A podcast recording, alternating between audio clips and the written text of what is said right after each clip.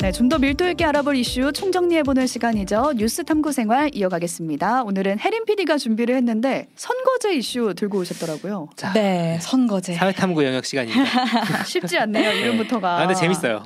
네. 국회랑 KBS가 이번에 이 이미지 지금 띄워드리고 있는데, 음.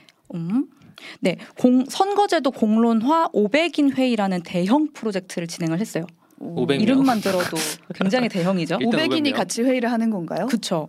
내년 국회의원 선거가 있습니다. 그 전에 선거제도 개편을 앞두고 의견을 반영하겠다라는 취지로 시민 정확히는 469명을 음. 직접 모은 겁니다. 네, 근데 제가 이거 보니까 놀라운 결과가 나온 거예요. 재밌었어요. 너무 중요한 네. 뉴스라고 생각이 들었는데 이상하게 언론에 노출이 잘 안 됐어요. 그게 저희 오. 눈에는 걸렸죠. 네. 그래서 하루 종일 뉴스만 보는 사람들 눈에는 걸렸다. 제 시리얼에서 내용인지. 네. 선거제도 관련해서 참 번역을 많이 했거든요. 네.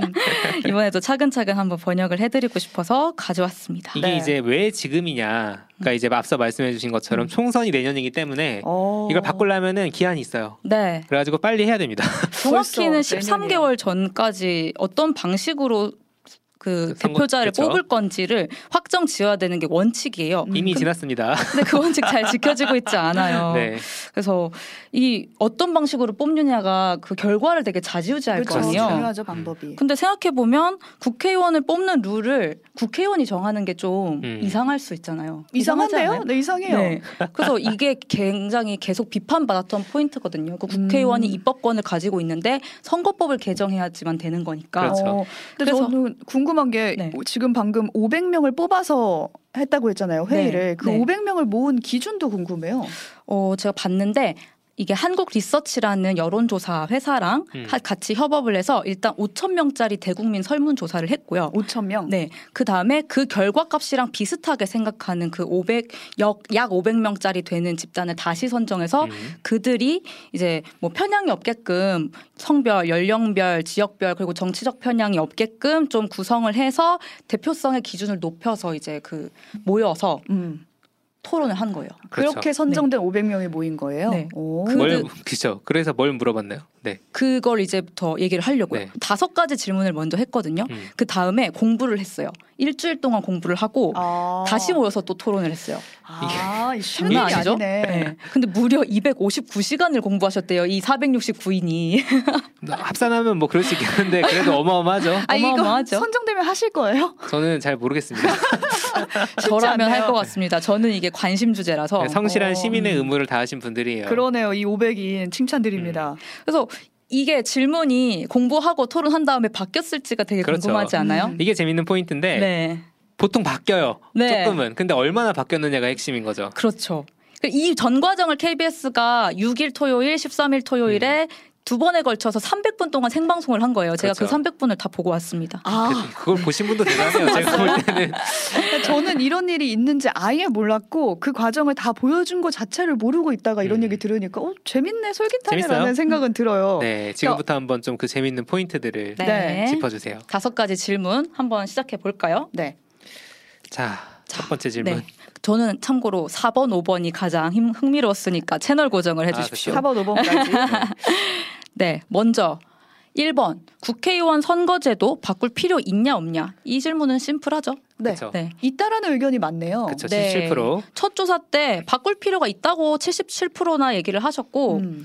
그래서 이- 그럼 그 국회의원 선거제도가 지금 어떤 선거제도인지 제가 간단히 정리를 먼저 해보려고 해요. 음. 제가 과거에 열심히 땀 흘리며 일을 했던 영상이나 캡처 이런 걸 좀 갖고 와가지고 얘기를 네, 드리겠습니다. 유튜브 채널 오시면 화면 함께 보실 수 있으니까요. 들어와서 시청해 주시면 되겠습니다. 네.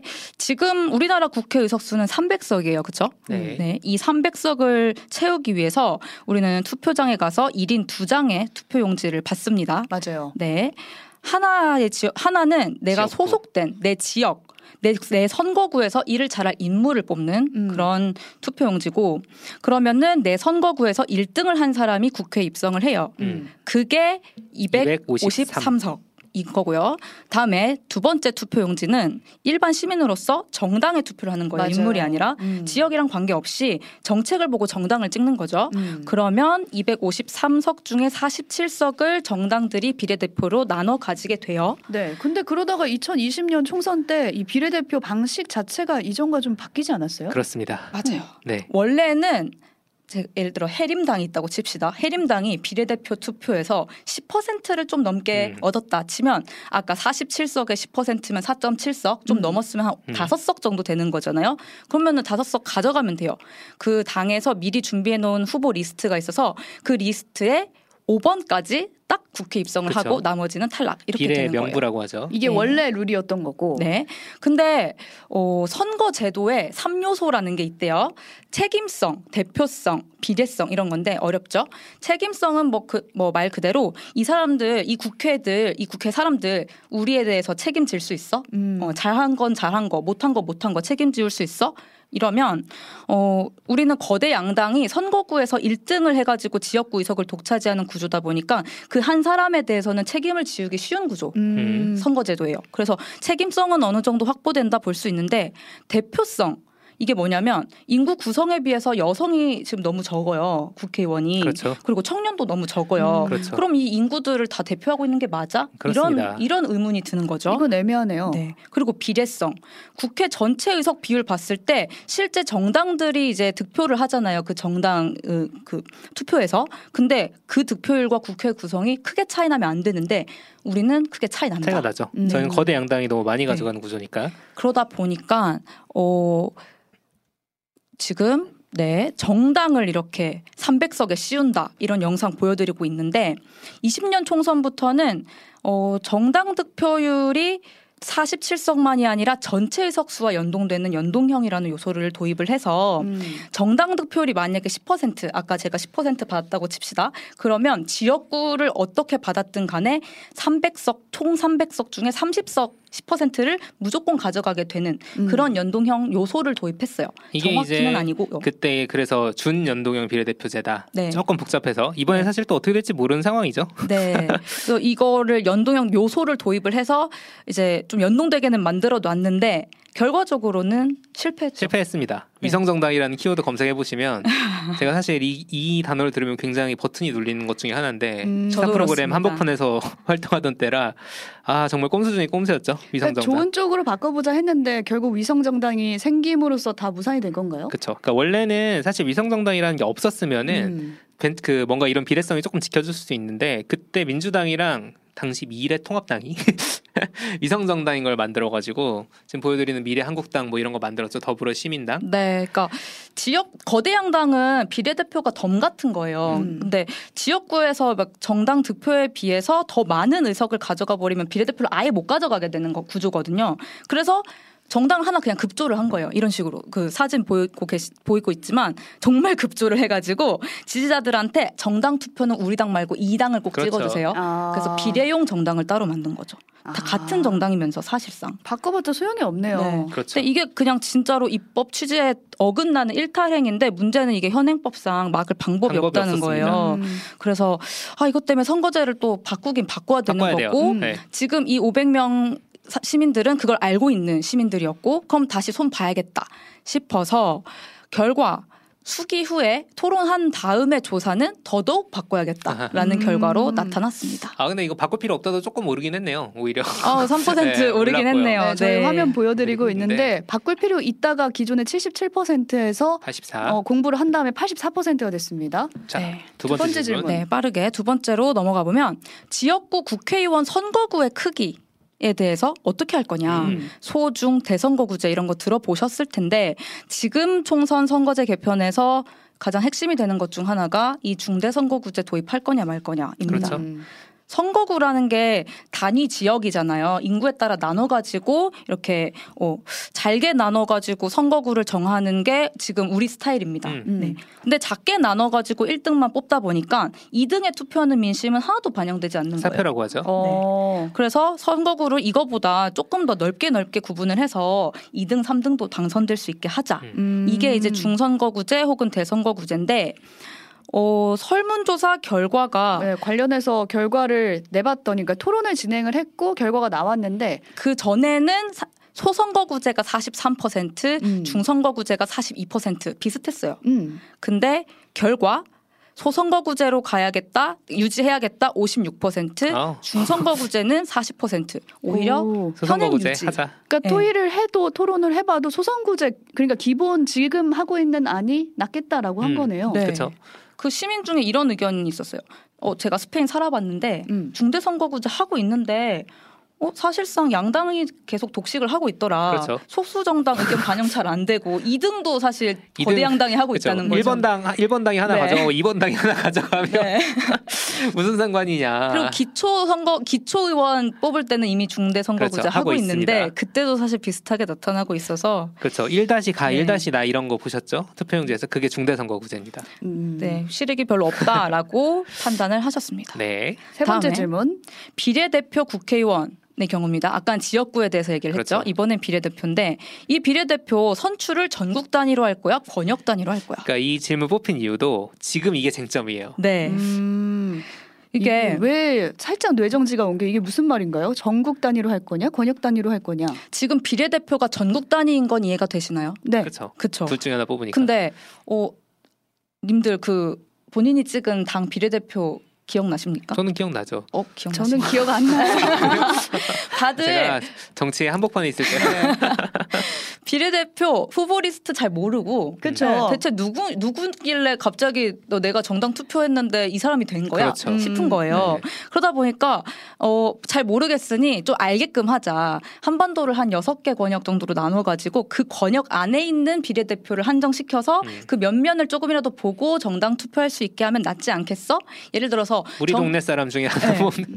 정의당 류호정 후보가 이제 1번이었죠. 정의당 비례대표 1번이었었잖아요. 근데 이제 부울경에다가 출마를 하는 거예요. 음, 그럼 그 부울경 동네다? 사람들이 음. 정의당에 투표해가지고 유효 득표를 얻으면 정의 그때 류호정 의원이 될 수 있는 네. 네, 뭐 그런 건데 이 권역별 비례대표제 잘 들어보면 어 괜찮은 것 같다 생각이 들 수 있잖아요. 음. 그래서 토론 전에는 권역별 괜찮아 45%로 가장 음. 높은 괜찮다는 반응이 있었는데 토론을 하고 나니까 토론하고 나니까 바뀌었네요. 그러니까 전국 단위 비례대표제 선호가 훨씬 많아져서 지금 전국 단위가 58%. 음. 그러니까 권역보다 많아졌어요. 하던 대로 하자. 어, 그렇죠. 네. 어, 결과가 그렇게 됐네요. 지금 보면은 하던 대로 하자가 계속 나오고 있어요.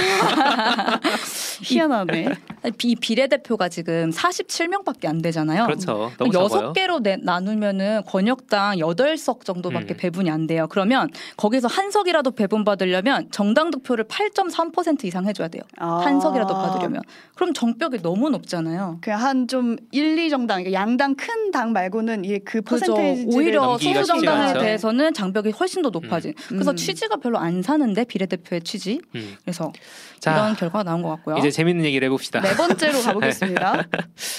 네 번째 이게 가장 놀라운 결과였는데 지역구 국회의원과 비례대표 국회의원 구성 어떻게 할 거야? 이게 가장 핫 이슈죠. 각각 늘려 줄여 이런 음. 건데 아까 비례대표에 대한 불신이 있다고 말씀드렸어요. 네. 근데 학습과 토론을 거치고 나니 비례대표를 늘려야 한다는 의견이 27%에서 70%로 늘었어요. 이게 가장 반전이었습니다. 늘었네요. 이게 바로 헤드라인이었죠. 아, 그렇습니다. 이제 나왔네요. 네. 비례대표를 늘려야 된다는 거에 크게 공감을 한 것 같고 비례대표 취지에 대해서 다시 한번 좀 생각해봐야 되는 게 음. 지역구에서 힘든 좀 이기기 힘든 작은 정당한테도 좀 기회를 줘야 된다는 거고 지역구 의원이 커버하지 못하는 전문 분야가 또 있잖아요. 지역별로 모이기 힘든 정치적 소수자들도 있는데 음. 그 분야의 목소리를 좀 더 반영을 해야 된다. 네. 여기에 좀 더 힘을 실어주신 것 같아요. 이게 지금 저희 청취자 박명세님이 복잡한 거를 관심 있는 사람들은 신경 쓰지 잘 쳐다보지 않는다라고 하셨는데 정확하게 이게 비 례대표에 대한 부정적 감정과 연결이 돼 음. 있습니다. 알아보면은 비례대표가 왜 필요한지 너무 알 수 있거든요. 네. 자영업자들에게는 자영업자의 비례대표가 필요하고 그죠? 이제 그런 것들이 있는 거죠. 그러니까 목소리가 다양하게 음. 섞이는 걸 원하는 거죠. 청년들 대부분이 프리 아, 대부분 대다수가 프리랜서인 경우도 많은데 음. 프리랜서 국회의원은 네, 그렇죠. 없죠. 이런 대표에서. 식으로. 그렇죠. 네. 네, 자. 마지막 질문 가겠습니다. 네. 이게 가장 첨예한 부분인데 국회의원 숫자는 어때야 돼?